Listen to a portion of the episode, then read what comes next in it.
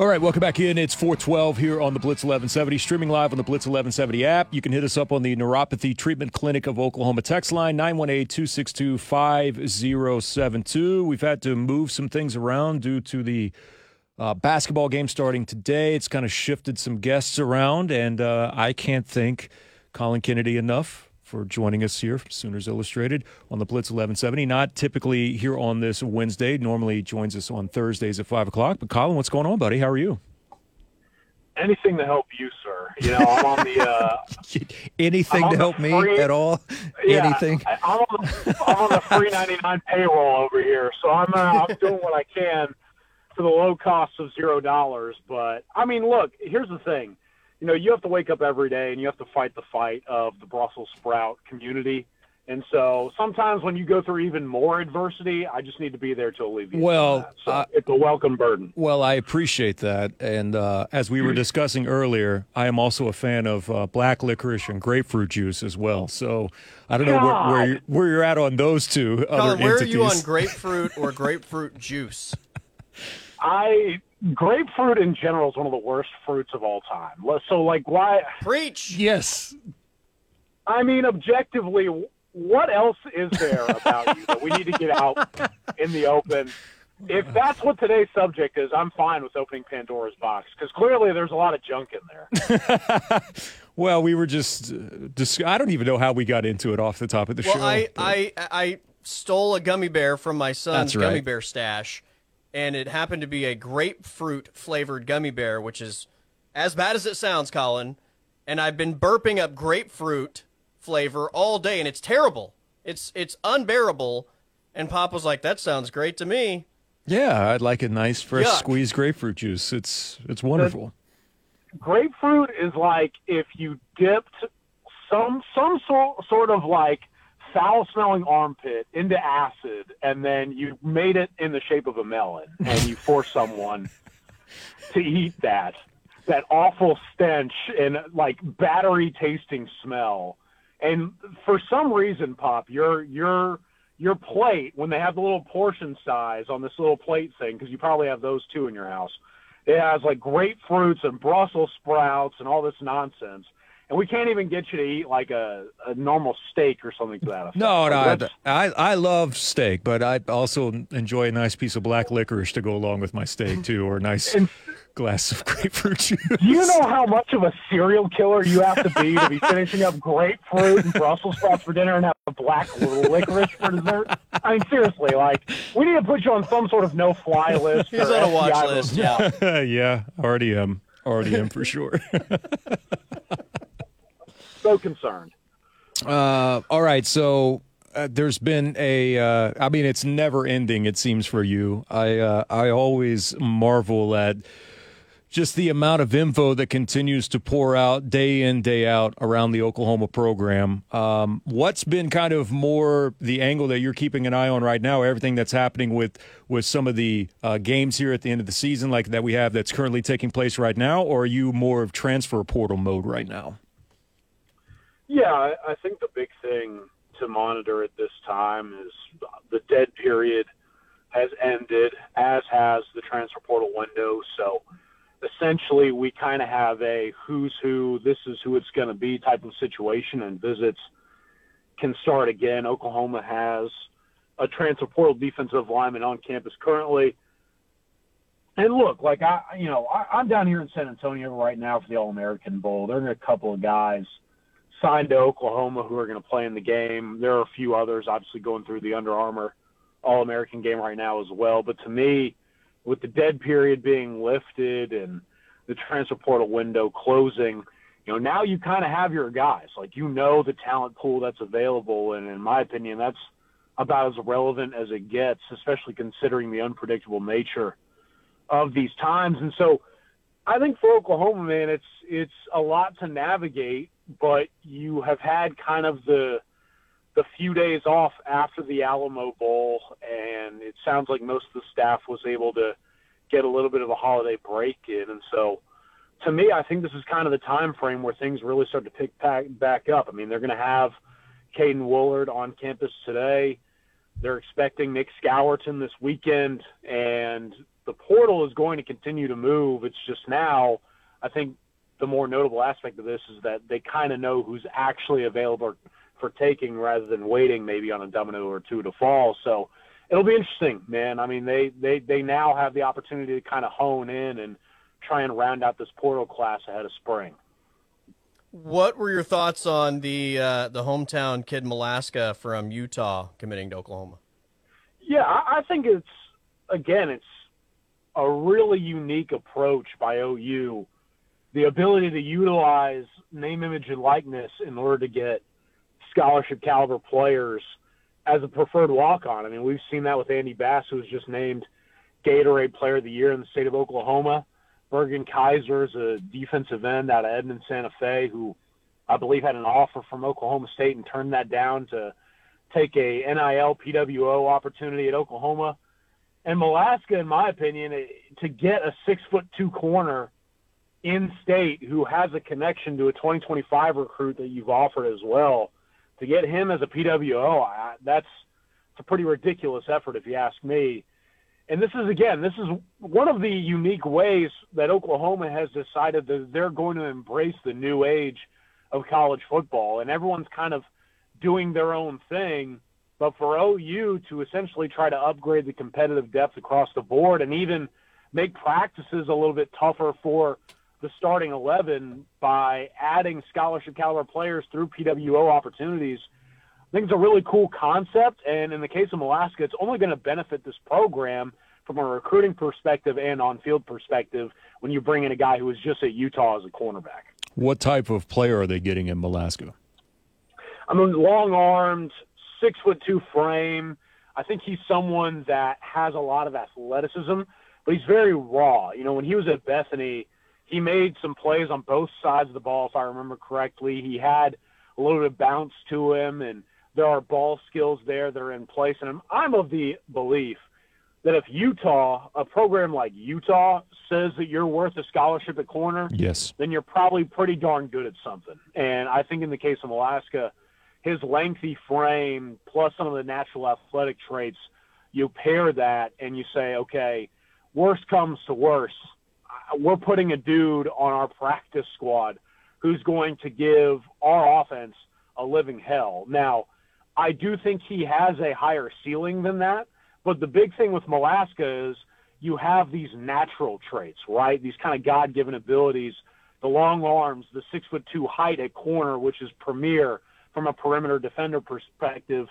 Uh, and then you've got these athletic abilities. Well, you got to now make him mold out into a well-rounded cornerback. And Utah is usually very good about developing all of that stuff. Well, now he leaves Utah, and so for Oklahoma, if you're going to get the most out of him, it's now about making sure that Malaska takes all of the natural stuff and turns it into something that he can produce at the highest level in the Power Five in the SEC.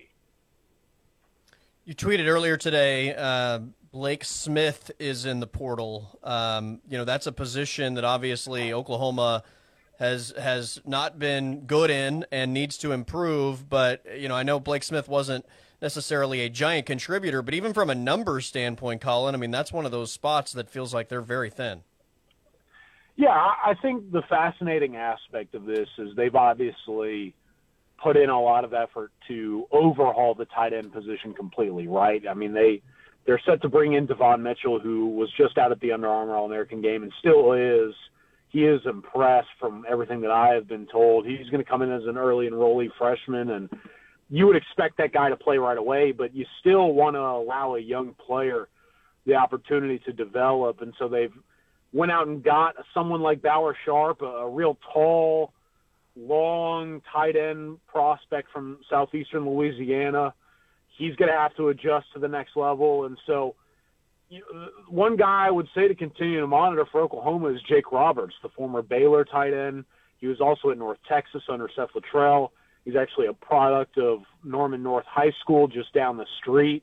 You know, a lot of intel and indications are pointing towards Roberts being a a target and a serious potential partnership for OU. And I think Blake Smith, you know, I put that out. It, it really didn't surprise me because I think the big thing with Blake is he's kind of your your two point stance H back tight end who was very good at blocking at times over the course of the season.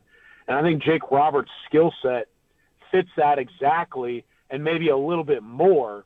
And so, yeah, like I think losing Blake Smith, that's going to hurt you in the run game. It can hurt you in the pass protection side of things. But also, he's someone, in my opinion, who A&M, when he transferred out of Texas A&M, they weren't necessarily upset about the loss. I don't think Oklahoma's necessarily upset about this loss either. Maybe that's something to do with Blake Smith, but that's also just the fact that OU's got to get a lot better at that position. And if they're able to replace Blake with someone like a Jake Roberts while bringing in a Devon Mitchell and a Bauer Sharp, you know, all of a sudden you're probably feeling a lot better about the tight end room compared to this past season, especially when you consider the fact that maybe a, a young player like a Kaden Helms gets healthy and meets that expectation level that a lot of us have had for him for a very long time. So Oklahoma's kind of in that like step by step process of making it an exciting room that was once a serious weakness, but it's got to get a little bit ugly before it gets pretty, and I think they're getting through the back end of that process. I think the other thing that's intriguing right now, as Collin Kennedy joins us here on the Blitz 1170, is keeping an eye on actually who's returning, and you can start projecting the 2024 depth chart. And one of those that was kind of, I don't want to say complete shock, but one of those that at least were able to draw some uh, big eye emojis was Woody Washington returning back for 2024. Yeah, and you know, to me, like as someone who studies studies the NFL draft pretty extensively, you know, I look at Woody and I think, okay, six year guy, if he were to come back, probably wants to explore some options, would like to go through the draft process. But when you really kind of boil it down, you know, the NFL draft is all about how do you stand out. I mean, you if you aren't elite at everything, you've got to be great at something. And I think Woody Washington's just a really good football player. But because of that, there are going to be a lot of frames very similar to him. There's going to be a lot of players with very similar tape to him.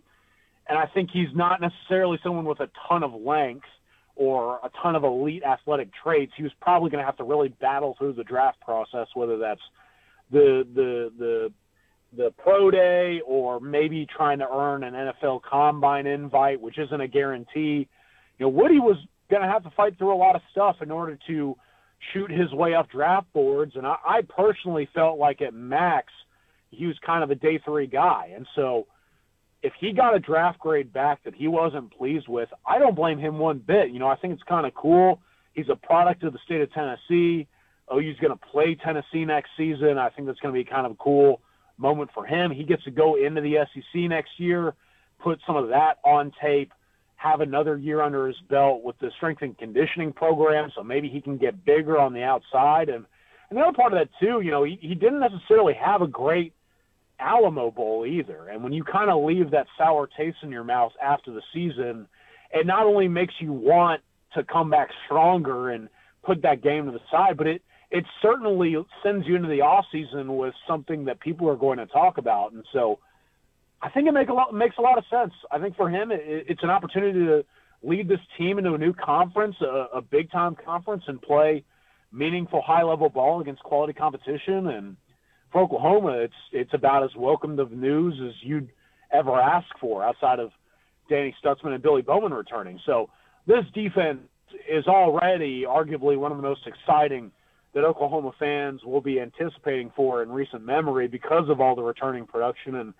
Woody Washington's a big part of that. But I, I think if you really boil down the decision, it makes a lot of sense for both parties, and I think it's going to be a really exciting aspect of this team going into 2024.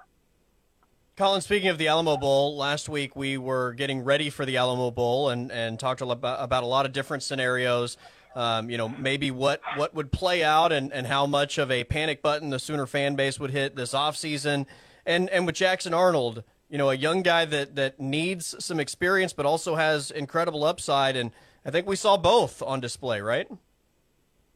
Yeah, I, think what's cool about this, ironically, to a degree, is that that truly wasn't a performance that you can overreact to. I mean, there was there was good, there was bad, but he still goes out there and he he throws for a few bills. He's he's got the turnover bug biting him a little bit against a really quality team. And I think again, like it was kind of what we talked about exactly. He he's going to have his highs and he's going to have his lows. It was his first start in a big time atmosphere, and Arizona was incredibly motivated. You could see that, but that wasn't shocking. What I think was shocking more than anything was just the unrealistic expectation level that Oklahoma fans were at times placing on him. And so for him to navigate that game and it results in a loss, but I, I think if anything, it shows him, hey, you can play at this level, but there's still a lot to learn. And so from an Alamo Bowl perspective, like I, I think that he he had the kind of game that maybe he needed to have. And I know that's it's kind of a, a cop out because no one no one wants to talk about how losses are beneficial. But I think if Jackson Arnold had gone out there and completely diced it up and there was nothing really to learn, well then the the unrealistic expectations grow even more exponentially and and I don't think that's fair to him, especially going into a a 2024 season that's going to be one of the more difficult that Oklahoma's seen in a very long time. So I was encouraged with some of the stuff they put on tape. I mean, some of those throws were spectacular, but when you have some of those turnover issues, when you're holding on to the ball too long and stuff like that arises, it at least allow you to continue to grow not only physically from a game perspective but mentally. And I think that he'll learn from that that game and next thing you know, he's going to be on track to be that special quarterback everyone's everyone's waiting to see. I mean, for crying out loud, the kid needs seat time that's what bowl games of that level have now turned into. We've had this discussion about bowl games being essential, you know, an early kickoff to the spring football season for a lot of programs, especially in the opt out season. Like he needs seat time. There's going to be moments, even in 2024, in the first year in the SEC, where he has one of those moments where you're like, that's just because the kid doesn't have enough playing time under his belt right now. He's going to learn, but you've got to start somewhere. And for anyone to go overboard one way or the other uh, in what they saw, I think is you, you're just causing yourself more anxiety as a fan than anything else if you're going overboard with what you saw in the Alamo Bowl. 100%. And I, I think that when you look at that schedule next year, I mean, it's it's going to hand you a couple losses, and he's going to have a hard time at times navigating an SEC slate that, in my opinion, is is one of the most difficult schedules in the country. I mean, the Ole Miss, what they've done in the transfer portal this cycle, and that team is going to be special. Tennessee with with Nico Iamaleava, that could turn into a quarterback duel in the blink of an eye, and some of these other these other matchups from Alabama's the LSU's, and then obviously the Texas game is still there, and and Texas continues to build off of that playoff appearance, even though it was a a loss. You know, Jackson Arnold's going to have hard times next year. Like that's that's going to happen. He's not going to be perfect. He's going to be probably very similar at times to what you saw in the Alamo Bowl. But that's I personally always welcome some of this stuff when it comes up on tape because I I believe that yeah, it's an Alamo Bowl loss. You, you lose to a program like Arizona, and the casual Oklahoma fan is frustrated. But it, it hopefully is kind of that gratifying reminder of quarterbacks, especially young, talented, heralded guys. They're still young players, and they still have a lot going on, and they they need to be molded because of that adjustment that has to take place from the high school level where you are the best of the best to the collegiate level where everything picks up a whole other notch.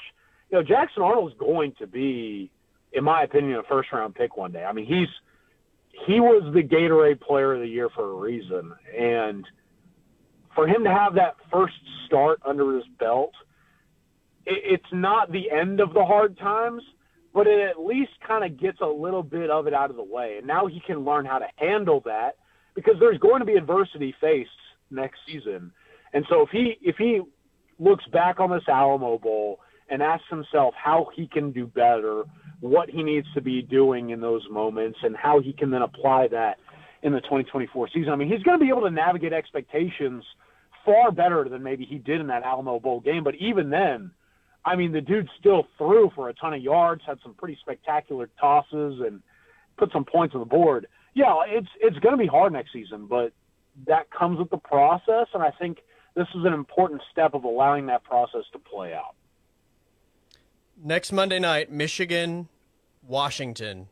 Who do you like?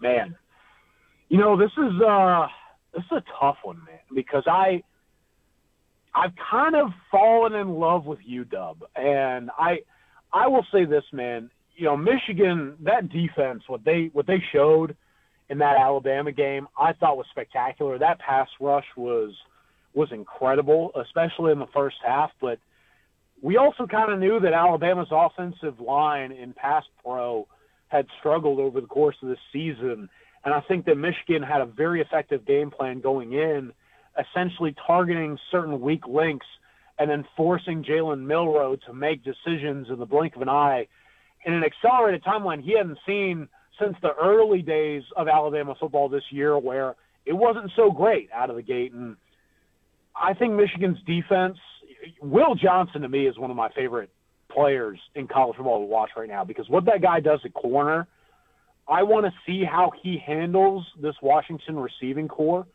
But I think I'm kind of leaning UW, as surprising as that may be, because I don't know of a quarterback playing better football right now. Obviously, going into this than Michael Penix. I mean, even even when Jayden Daniels was gardening all, all that Heisman uh, attention, and deservedly so, you know, Penix Penix has time and again shown on the big stage that he will go out there and he will hurt you on a down and down basis, and that that group. I mean, Ja'Lynn Polk is is awesome. Jalen McMillan getting healthy is, is really fun to watch as well. And then I'm just, I really like Rome Odunze. He's probably my number two wide receiver in this year's NFL draft class. I just feel like UW could put Michigan in a position where if they're playing behind the chains, they're playing off schedule. You know, maybe Washington punches them in the mouth and then Bralen Trice gets to pin the ears back. Like I, I think this Washington team is kind of that new age build of teams that maybe isn't traditionally built to win the championship, but is in the current context of the sport, if that makes sense. So, like, I, I think Michigan is rightfully the favorite, but I'm starting to talk myself into Washington because they just do not lose and they win these games in the way that you kind of have to play in today's college football. So here's the point that we were bringing up yesterday. I think you have the two best examples of the t- of two teams in college football that play the best version of complementary football with what Michigan does offensively and defensively, uh, and with what Washington does, even with an offense that has the ability to run at tempo and, and have the pace that they have, but they don't have to rely on it. There's a there's a difference in their type of up tempo offense with the team that has to run it all the time. Washington doesn't. They can kind of mix and match and go at different paces and different tempos on that and still be just as effective, even if they're not trying to go as fast as what some other teams in the country are. And it and it works perfectly with how how they're built defensively. I think it's an awesome matchup. It's it's fascinating because I think you hit the nail on the head. You know, UW is built to play almost any sort of football game that you want. I mean, they Dillon Johnson, apparently his his X-rays came back negative, which is fantastic news. I mean, he in the back end of the season was going on an Ollie Gordon type of run at running back for UW. I think he's a really good football player, and they can lean on him and Troy Fautanu and some of these big offensive linemen that they have, Nate Kalepo. Like they they can play smash mouth football, but then they can also go tempo and get you off your feet a little bit and force you to play on your heels, which they kind of did to Texas. You know, Texas struggled at times facing things in pass defense or going up against up-tempo teams, and Washington said, "All right, we'll play that game." But in the same sense, when they played Oregon, they were like, "All right, we we can run the ball on you. You want to play some smash mouth ball? Like we we've got no problem with that." And no matter what UW's offense does, and it can do a number of different things no matter what the game asks, you know, Washington's defense, it isn't a great unit, but facing that Michigan offense where you kind of know what you're getting into, I can see a world where that UW defense goes out and impresses again because of the time to develop a game plan, because of some of the things that you would expect out of Michigan, how you can counter that. Like again, I, talk myself into Washington more because I think they can play almost any kind of game that you ask. Do I think Michigan can do the same? Maybe not. And I think it's a really interesting dynamic because once the, the the tone of the game is set through the first few drives, I think Washington can adjust to that a little bit quicker than Michigan. And I think that's why you saw the Wolverines kind of slip up a little bit in the middle of that game against Alabama but I don't know that Washington would be placed in a similar setting. I think, if anything, Washington has struggled later in games, but because of UW's ability to put points on the board quickly, if Michigan can play keep up for all four quarters, all props to them, but I got to go and see them do it first.